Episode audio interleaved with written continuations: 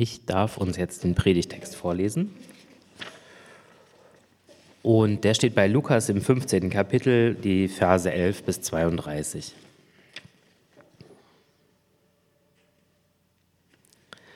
Jesus fuhr fort. Ein Mann hatte zwei Söhne. Der Jüngere sagte zu ihm, Vater, gib mir den Anteil am Erbe, der mir zusteht. Da teilte der Vater das Vermögen unter den beiden auf. Wenige Tage später hatte der jüngere Sohn seinen ganzen Anteil verkauft und zog mit dem Erlös in ein fernes Land. Dort lebte er in Saus und Braus und brachte sein Vermögen durch. Als er alles aufgebraucht hatte, wurde jenes Land von einer großen Hungersnot heimgesucht. Da geriet auch er in Schwierigkeiten. In seiner Not wandte er sich an einen Bürger des Landes, und dieser schickte ihn zum Schweinehüten auf seine Felder. Er wäre froh gewesen, wenn er seinen Hunger mit den Schoten, die die Schweine fraßen, hätte stillen dürfen. Doch selbst davon wollte ihm keiner etwas geben. Jetzt kam er zur Besinnung. Er sagte sich, wie viele Tagelöhne hat mein Vater, und alle haben mehr als genug zu essen. Ich dagegen komme hier vor Hunger um. Ich will mich aufmachen und zu meinem Vater gehen und zu ihm sagen, Vater, ich habe mich gegen den Himmel und gegen dich versündigt. Ich bin es nicht mehr wert, dein Sohn genannt zu werden. Mach mich zu einem deiner Tagelöhner. So machte er sich auf den Weg zu seinem Vater. Dieser sah ihn schon von weitem kommen. Voller Mitleid lief er ihm entgegen, fiel ihm um den Hals und küsste ihn. Vater, sagte der Sohn zu ihm, ich habe mich gegen den Himmel und gegen dich versündigt. Ich bin es nicht mehr wert, dein Sohn genannt zu werden. Doch der Vater befahl seinen Dienern, Schnell, holt das beste Gewand und zieht es ihm an, steckt ihm einen Ring an den Finger und bringt ihm ein paar Sandalen. Holt das Mastkalb und schlachtet es. Wir wollen ein Fest feiern und fröhlich sein. Denn mein Sohn war tot und nun lebt er wieder. Er war verloren und nun ist er wiedergefunden. Und sie begannen zu feiern. Der ältere Sohn war auf dem Feld gewesen. Als er jetzt zurückkam, hörte er schon von weitem den Lärm von Musik und Tanz. Er rief einen Knecht und erkundigte sich, was das zu bedeuten habe. Dein Bruder ist zurückgekommen, lautete die Antwort, und dein Vater hat das Mastkalb schlachten lassen, weil er ihn wohlbehalten wieder hat. Der ältere Bruder wurde zornig und wollte nicht ins Haus hineingehen. Da kam sein Vater heraus und redete ihm gut zu. Aber er hielt seinem Vater vor, so viele Jahre diene ich dir jetzt schon und habe mich nie deinen Anordnungen widersetzt. Und doch hast du mir nie auch nur einen Ziegenbock gegeben, so dass ich mit meinen Freunden hätte feiern können. Und nun kommt dieser Mensch da zurück, dein Sohn, der dein Vermögen mit Huren durchgebracht hat, und du lässt das Mastkalb für ihn schlachten. Kind, sagte der Vater zu ihm, du bist immer bei mir, und alles, was mir gehört, gehört auch dir. Aber jetzt mussten wir doch feiern und uns freuen, denn dieser hier, dein Bruder, war tot und nun lebt er wieder. Er war verloren und nun ist er wiedergefunden. Wir suchen dringend Verstärkung fürs Technikteam. Tut mir leid, ich habe nur halb Ahnung von dem, was ich da tue. Ähm, ich bete mal zum Beginn der Predigt. Himmlischer Vater, vielen Dank für diese kostbaren Minuten, die wir hier zusammen verbringen können. Raus aus all dem, was ähm, so die Woche war und ist, was wir immer noch mit uns tragen und rein in so einen Text, einen sehr alten Text, eine Geschichte, die wir wahrscheinlich auch schon gehört haben. Und trotzdem ähm, glaube ich, dass du darin neue Aspekte für uns zum Leben bringen willst und, ähm, und mitten reinsprechen willst in genau die Dynamiken, die uns auch gerade beschäftigen. Ich bitte dich, dass das passiert durch diese Predigt und äh, meine Gedanken dazu. Amen. Wir machen weiter mit unserer Serie über gute Nachrichten, in der wir uns so ganz einfach die Frage stellen, was ist denn nun jetzt eigentlich die gute Nachricht des Glaubens? Und dazu schauen wir uns heute schon den dritten Sonntag in Folge die gleiche Geschichte an und äh, holen immer wieder oder versuchen immer wieder verschiedene Geschichten, äh, Aspekte aus dieser Geschichte rauszuholen. Und dass wir genau diesen Text so ausführlich äh, be betrachten, das ist kein Zufall.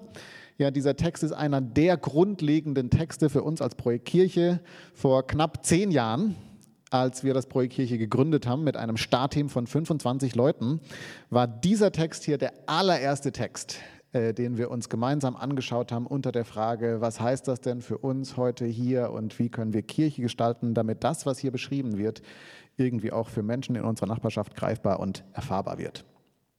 Es ist also ein sehr relevanter Text für mich, dementsprechend auch schon ein Text, über den ich oft gesprochen habe. Und trotzdem äh, beschäftigt er mich jedes Mal aufs Neue und er hat mich auch dieses Mal wieder neu fasziniert, weil ich finde, dass in diesem Text so das, das menschliche Dasein auf eine ganz, ganz prägnante Art und Weise so auf den Punkt gebracht wird. Ich finde, in diesem Text wird beschrieben, dass wir alle eine Sehnsucht nach Leben in uns tragen. Eine riesige Sehnsucht nach Leben. Und dann gibt es so zwei Impulse, wie wir versuchen, diese Sehnsucht zu stillen.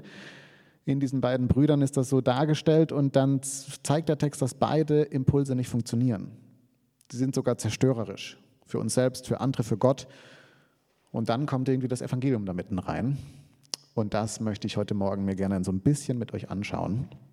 Zunächst mal die Intensität dieser Sehnsucht, die hier beschrieben wird, und dann die gute Nachricht für unsere Sehnsucht.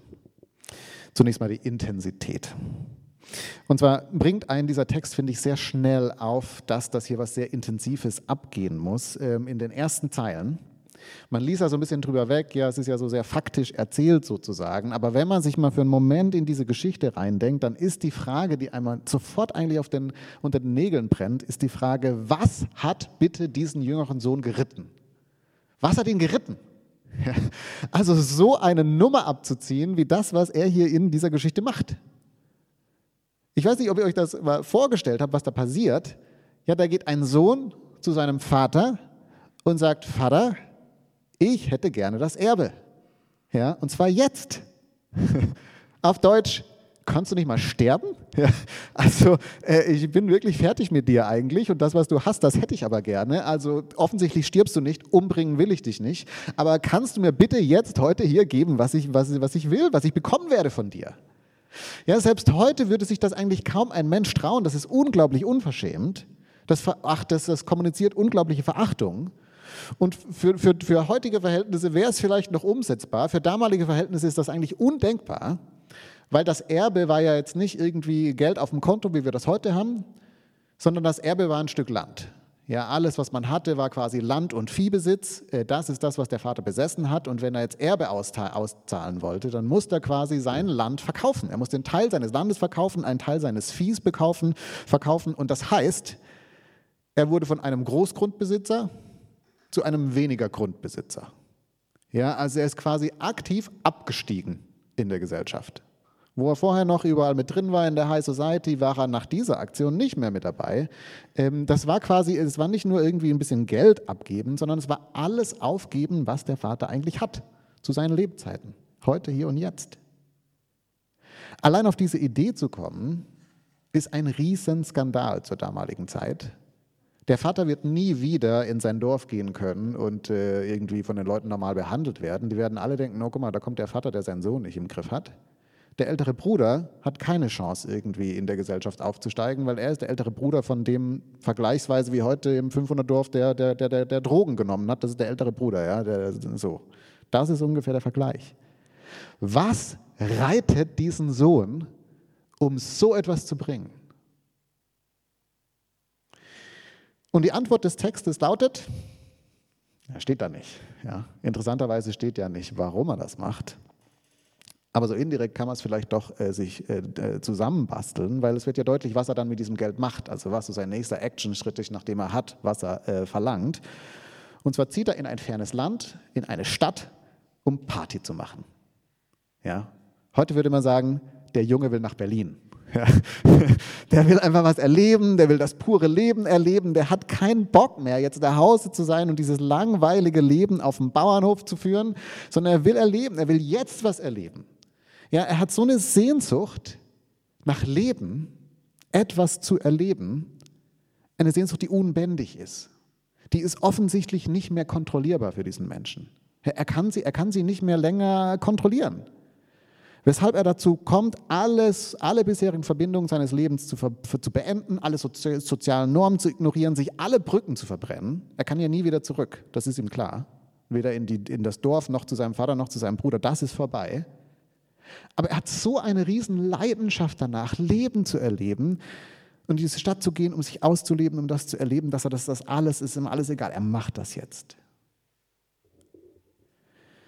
In diesem jüngeren Sohn haben wir einen Mensch vor uns, der eine Sehnsucht nach Leben in sich trägt, nach Glück in sich trägt.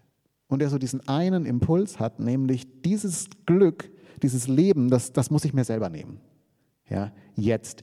Ich bin verantwortlich für mein Glück und ich nehme jetzt, was ich denke, was ich brauche, um glücklich, glücklich zu sein. Und wenn das bedeutet, dass mein Vater mich für immer hasst und was auch immer, ist mir egal. Ich will jetzt glücklich sein und ich nehme das. Ich gehe jetzt dahin. Ja. Ein Impuls, den wir natürlich alle kennen. Vielleicht nicht so extrem, wie äh, das hier in diesem Gleichnis beschrieben wird. Vielleicht gehen wir nicht ganz so krasse Wege. Aber ich meine, das ist ja natürlich ganz oft das, was uns antreibt. Ich meine, wir sind nach Berlin gezogen. Hallo? Warum seid ihr denn nach Berlin gezogen?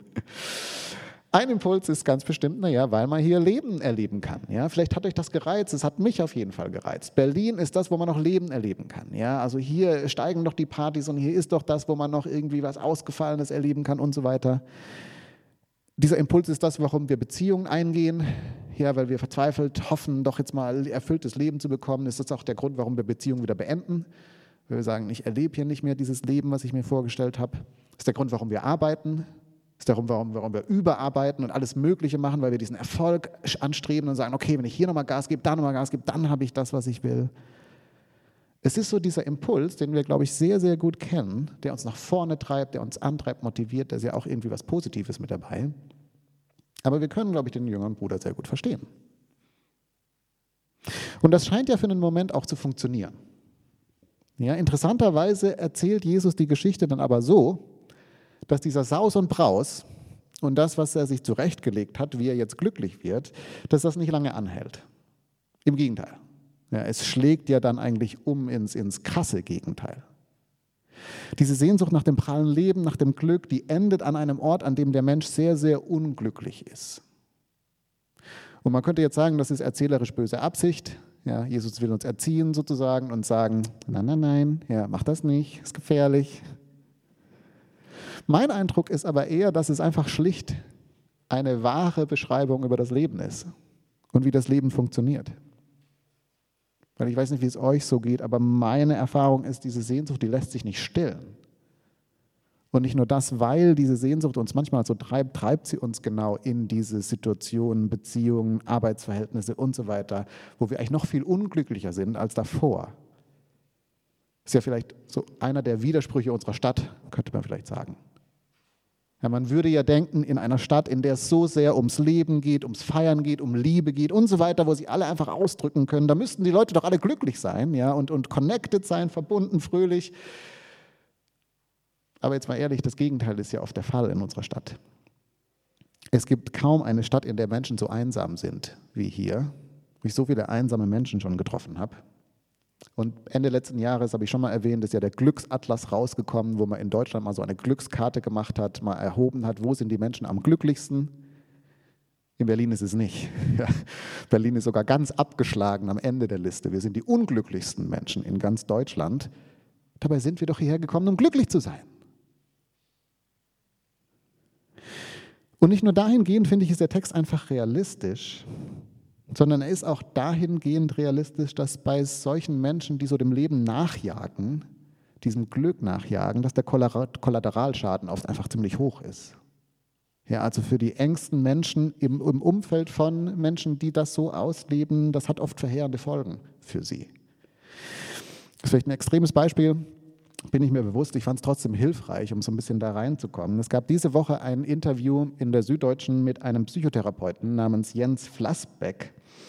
Und er sagt im Wesentlichen, seine These ist, dass so das größte psychosoziale Problem unserer westlichen Gesellschaft etwas ist, was er ein System aus Sucht und Co-Abhängigkeit nennt. Und zwar sagt er im Wesentlichen, wir sind als Gesellschaft ähm, hier in der westlichen Welt sehr gut darin, inzwischen Sucht als Krankheit zu verstehen, auch zu behandeln. Ja, Menschen, die Alkoholsucht, Alkoholsucht haben, Arbeitssucht haben, Spielsucht und so weiter. Ja, die ganz unterschiedlichen Süchte, in denen wir uns so verlieren. Wenn wir aber als Gesellschaft nicht im Blick haben, sagt er, sind die Angehörigen, die darunter leiden, ja, die Partner, die Kinder und so weiter von, von Menschen, die in so eine Sucht reingeraten sind. Und dann jetzt weiter, ist ein bisschen provokant, aber ich fand es eigentlich ganz interessant. Er sagt, Zitat, es hat eine Art Täter-Opfer-Umkehrung stattgefunden. Ja, suchtkranke Menschen sind Opfer ihrer Krankheit, aber sie werden bei uns nur als Opfer gesehen. Die durch äußere Umstände in die Sucht getrieben wurden, durch dramatische Erlebnisse ihrer Kindheit etwa, durch das Verhalten der Partnerin, des Chefs, der Gesellschaft an sich. Dass sie in dieser Rolle aber auch anderen Menschen Schaden zufügen, sie traumatisieren oder sogar verletzen, dass sie also aus ihrer Sucht heraus irgendwann auch entschieden haben, zum Täter zu werden und andere zu manipulieren, täuschen, zu missbrauchen, wird kaum thematisiert. Mich als Therapeut beschäftigt das sehr. Wir vergessen und missachten diese Menschen. Und er bringt dann so ein paar Zahlen, die äh, ziemlich krass sind eigentlich. Er sagt, dass 30 Prozent von Kindern, die in so einem Suchthaushalt aufgewachsen sind, psychisch krank werden. 30 Prozent. Da sind allein drei Millionen Kinder jetzt. Es sind sechs Millionen erwachsene Kinder sozusagen, die in, in so einem Haushalt aufgewachsen sind. Also ein riesiges Thema. Und das ist natürlich ein bisschen extrem, aber mich hat das trotzdem an unseren Text erinnert. Weil ich glaube, dass wir als Berlinerinnen und Berliner doch so einen ähnlichen Blick vielleicht auf jüngere Brüder haben. Ja, wir verstehen das ja. Wir verstehen diesen Impuls so gut und wir finden den ja auch richtig, dass Menschen ihrem Glück nachjagen und dass sie das auch ausleben, dass sie sich befreien von allen Zwängen und halt einfach gucken, wo sie jetzt glücklich sind. Aber ich finde, wir haben das manchmal so romantisch verklärt in unserer Stadt, dass Menschen das machen. Ja, wir übersehen dann doch ganz schnell, dass solche jüngeren Brüder nicht nur Opfer ihrer Sehnsüchte sind, sondern dass sie auch schnell tatsächlich Täter werden, dass sie anderen dadurch Wunden zufügen, die diese Menschen teilweise ein Leben lang wehtun werden, sie begleiten werden, nicht mehr weggehen. Das ist so ein Impuls, die Sehnsucht nach Leben, Ausleben. Ich greife mir das, ich nehme mir das. Was uns jetzt direkt zur anderen Seite führt zum älteren Bruder, der im Moment gerade in dieser Predigt sitzt und sagt, ja genau Alex, genau so ist das. Ja, mit diesen Berliner Leuten, hör mal, das ist anstrengend. Wie unverantwortlich die Leute hier sind. Ja, das geht doch so nicht. Wir können doch nicht so zusammenleben. Ich meine, wer soll das alles bezahlen? Ja, dass die Leute alle nicht arbeiten und nur Party machen. Ja, wir als Steuerzahler natürlich im Rest von Deutschland bezahlen das. Habe ich schon mal gehört, tatsächlich den Satz. Ja, so der richtige Umgang, sagen, sagt der zweite Impuls, die andere Sorte von Menschen, die sagen mit diesen Sehnsüchten, du musst sie unterdrücken, du kannst sie doch nicht ausleben. Was ist denn mit dir los? Ja, werd mal erwachsen. So geht das nicht. So können wir nicht zusammenleben. Das Leben ist kein Ponyhof. Du musst mal anfangen, Verantwortung zu übernehmen für das, wer du bist im Leben, was du mit deinem Umfeld tust und mal ein verantwortliches Leben zusammenbauen. Wobei diese Leute natürlich, wenn man ehrlich hinschaut, genauso miserabel drauf sind, genauso unglücklich sind. Interessant in diesem Text hier, oder nicht, wie der ältere Bruder beschrieben wird, die Formulierungen, die der verwendet. Er sagt zu seinem Vater, ich habe dir gedient. Dann sagt er zu seinem Vater, ich habe mich deinen Anordnungen nie widersetzt. Ja, das klingt jetzt nicht danach, als ob der sein Leben genießen würde. Wobei ein älterer Bruder natürlich sagen würde, darum geht es ja nicht. Darum geht es ja nicht. Es geht im Leben darum, verantwortungsvoll zu leben, ein guter Mensch zu sein, gerne auch in der religiösen Fasson nochmal. Ja, es geht, dafür, es geht darum, gottgefällig zu leben. Und das ist ja auch das, was Jesus hier porträtiert. Ja, der Vater im Gleichnis steht offensichtlich für Gott und der jüngere Bruder hat einfach keinen Bock auf Gott. Er kann mit ihm nichts anfangen, der nimmt sich halt sein Glück, wo er es findet. Der ältere Bruder aber, so sieht das doch aus, der meint es ernst mit Gott der dient ihm, der wohnt bei ihm im Haus. Ja, man hat so eigentlich den Eindruck ganz lange in dieser Geschichte, dass der ältere Bruder derjenige ist, der jetzt wirklich für Gott lebt. Bis. Bis das Mastkalb geschlachtet wird. Ich weiß nicht, ob euch das aufgefallen ist, aber es ist ja eine super schöne Pointe in diesem Text. Ja, der, der, der Moment, in dem der ältere Bruder austickt, ist, als das Mastkalb geschlachtet wird. Ja, es ist lange erträglich, der Bruder ist wieder da, alles klar, das Fest, okay, alles erträglich. Als er explodiert und was er seinem Vater dann vorhält, ist, dass dieser Typ jetzt das Mastkalb bekommt, während ich nur Ziegen bekommen habe. Was ist denn da los? Ja.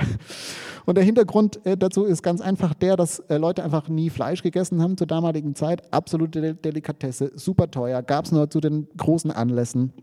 Das heißt, das Mastkalb war so das teuerste, was der Vater hatte, das Beste, was er hatte. Das zu schlachten war so eine einmalige Aktion. Und in dem Moment, wo das Mastkalb jetzt also nicht beim älteren Bruder landet, sondern beim jüngeren Bruder, in dem Moment schreit dieser Bruder auf. Und das heißt, in dem Moment wird was deutlich. Es wird etwas deutlich von der Motivation dieses Menschen. Wofür dieser Mensch offensichtlich gelebt hat und warum er zu Hause geblieben ist, warum er dem Vater gedient hat, war, weil er letztendlich genau das Gleiche will wie sein jüngerer Bruder. Er will glücklich sein. Er will feiern. Er will das Mastkalb. Er geht nur ganz anders ran als sein kleiner Bruder. Während sein kleiner Bruder sich einfach nimmt, was er kriegen kann, koste es, was es wolle. Ich will glücklich sein und deswegen nehme ich mir das jetzt. Sagt der ältere Bruder, ich habe einen viel besseren Weg. Ich werde mir das verdienen. Ich werde mir das verdienen.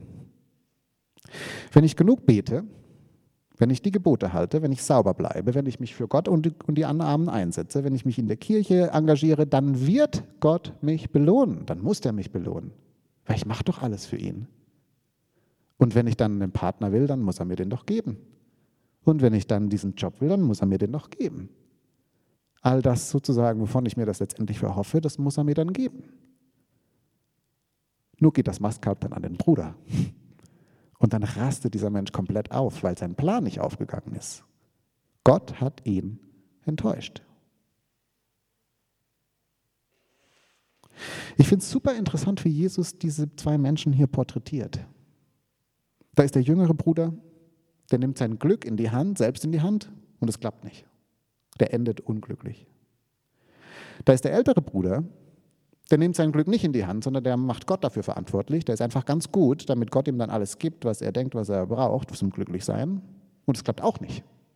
Der ist auch unglücklich. beide gehen ihren Weg und beide sind am Ende unglücklich. Und mich hat das Gleichnis an dieser Stelle im Blick auf den älteren Bruder ganz neu bewegt, muss ich sagen. Es hat mich angesprochen. Weil das ja so die Frage aufmacht, welche Rolle hat Gott denn eigentlich jetzt in meinem Leben? Also wozu ist er da? Wozu ist Gott da? Warum glaube ich denn an Gott? Warum bete ich denn? Warum folge ich denn bestimmte Gebote oder mache das oder jenes nicht, weil ich denke, das sollte man nicht oder Gott, Gott will das nicht? Was will ich damit letztlich erreichen? Jesus sagt hier quasi mit diesem, mit, diesem, mit diesem Menschen, diesem älteren Bruder, er sagt, es passiert unglaublich schnell, dass unsere Beziehung zu Gott nur so ein Mittel zum Zweck wird. Ja, dann, wir leben auf eine bestimmte Art und Weise, damit Gott uns das gibt, was wir eigentlich wirklich wollen. Was wir wirklich wollen. Und nur so als Randbemerkung, Klammer auf. Zwei kleine Checks, die ihr machen könnt, um zu sehen, ob ihr gerade in diese Richtung rutscht. Zwei kleine Checks. Nummer eins, wir rutschen in diese Richtung, wenn wir wütend auf Gott sind, weil bestimmte Dinge in unserem Leben nicht so laufen, wie sie sollten, wie wir denken, dass sie sollen. Das zeigt ein älteres Bruderherz. Ja, ich bin wütend auf Gott, weil ich habe doch jetzt so viel gebetet, gemacht. Ja, ich habe so lange auf den Partner gewartet. Ich habe nicht ständig rumgeschlafen mit irgendwelchen Leuten. Ich warte schon, ich bin immer noch Single. Wo ist die Person, die du, die ich doch jetzt verdient habe? Ja, älterer Bruder. Wann kriege ich das jetzt? Ich habe es mir doch verdient. Ich war doch so gut. Check 1, Check 2. Beziehung zu Gott läuft vor allem über die Dinge, die wir gerne wollen. Wofür wir beten, was wir vor ihm bewegen, sind eigentlich so genau die Dinge, die wir uns eigentlich wünschen und die wir nicht haben, dann beten wir wieder für die und so weiter. darauf fokussiert sich das Ganze. Zwei Checks, die mir zumindest immer wieder helfen.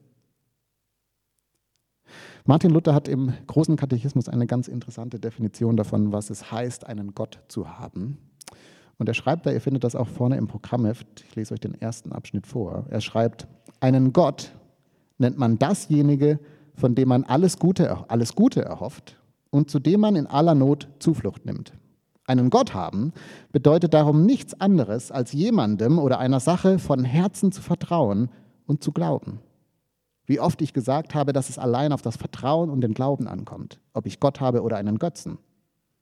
Woran du nun, so sage ich, dein Herz hängst und worauf du dich verlässt, das ist eigentlich dein Gott.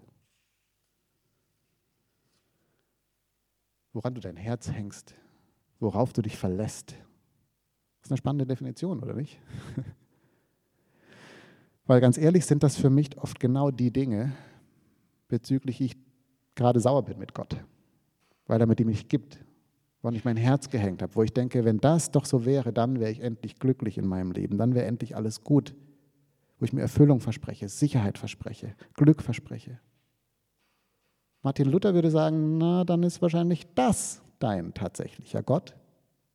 Und der Gott, zu dem du betest, ist nur der Weg, um zu deinem eigentlichen Gott zu kommen.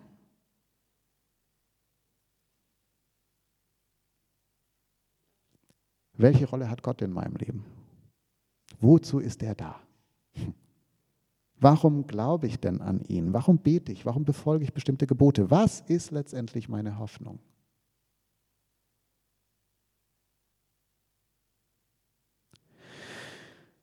Wir haben diese riesige Sehnsucht nach Leben in uns. Und wir haben diese zwei Impulse. Uns das Leben entweder zu nehmen oder es uns zu verdienen. Und Gott muss es mir schenken.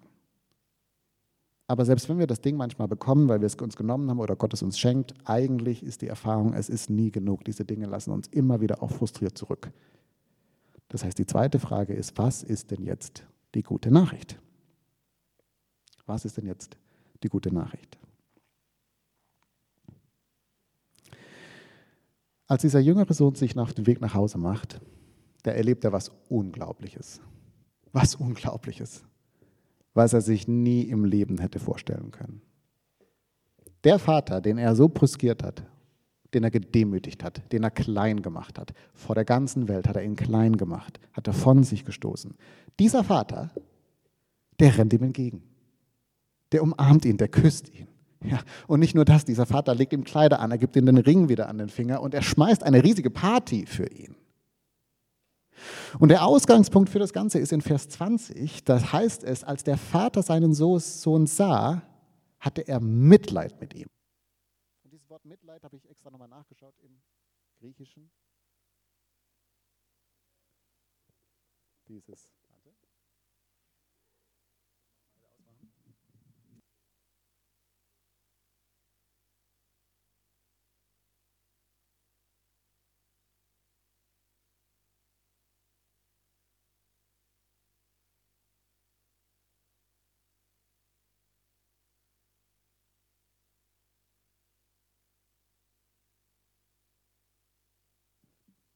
Yes.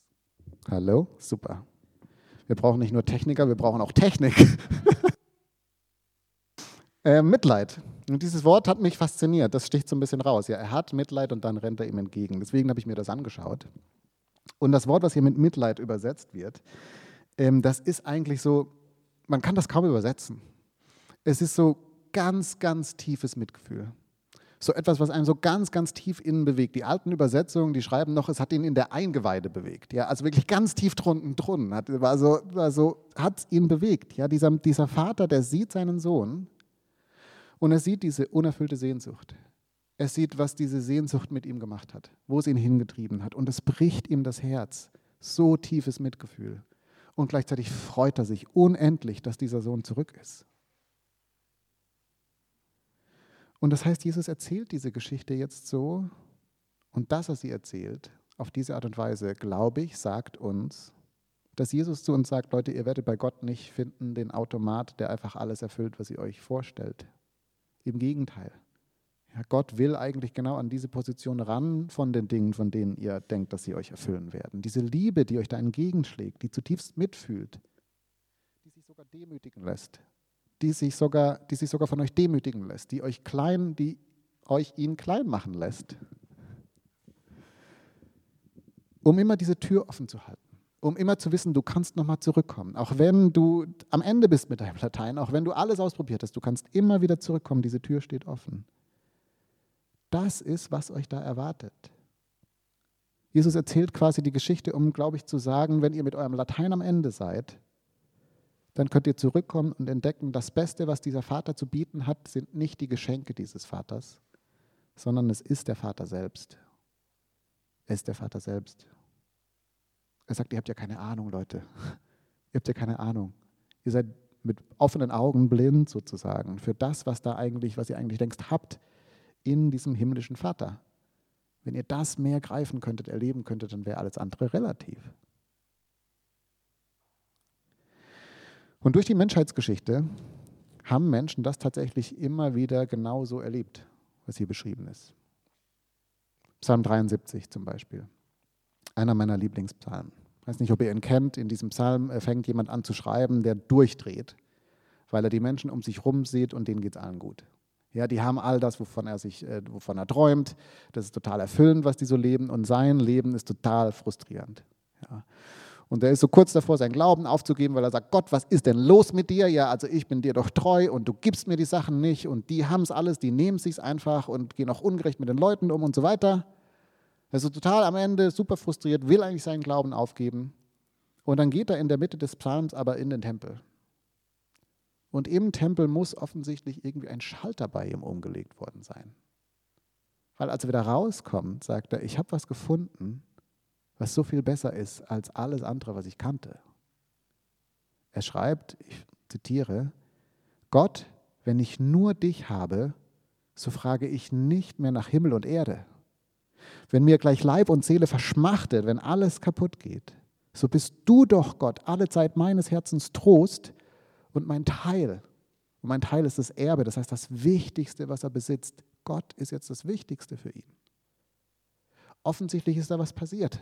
Ja, was auch immer wird uns nicht beschrieben, aber irgendwie ist ein Schalter umgelegt.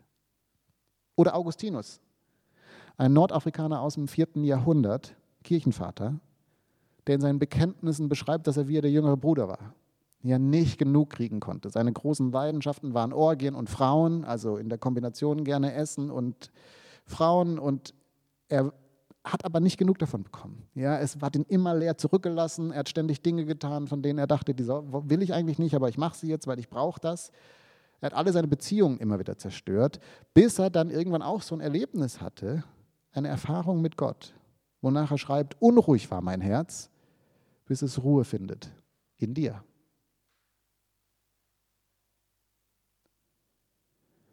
Diese Geschichte ist so eine Einladung, finde ich. Sie ist eine Einladung sich darauf einzulassen, dem nachzugehen. Gott nicht zu suchen wegen dem, was er mir geben kann, sondern wegen dem, wer er ist. Und ich gestehe, ich finde das unglaublich schwierig. Ich bin darin überhaupt nicht gut trainiert. Aber in den Momenten, wo dieser Schalter sich bei mir umlegt, ist es tatsächlich so, dass, glaube ich, sich etwas finden lässt, was alle anderen Sehnsüchte ein bisschen relativ werden lässt, was wunderschön ist.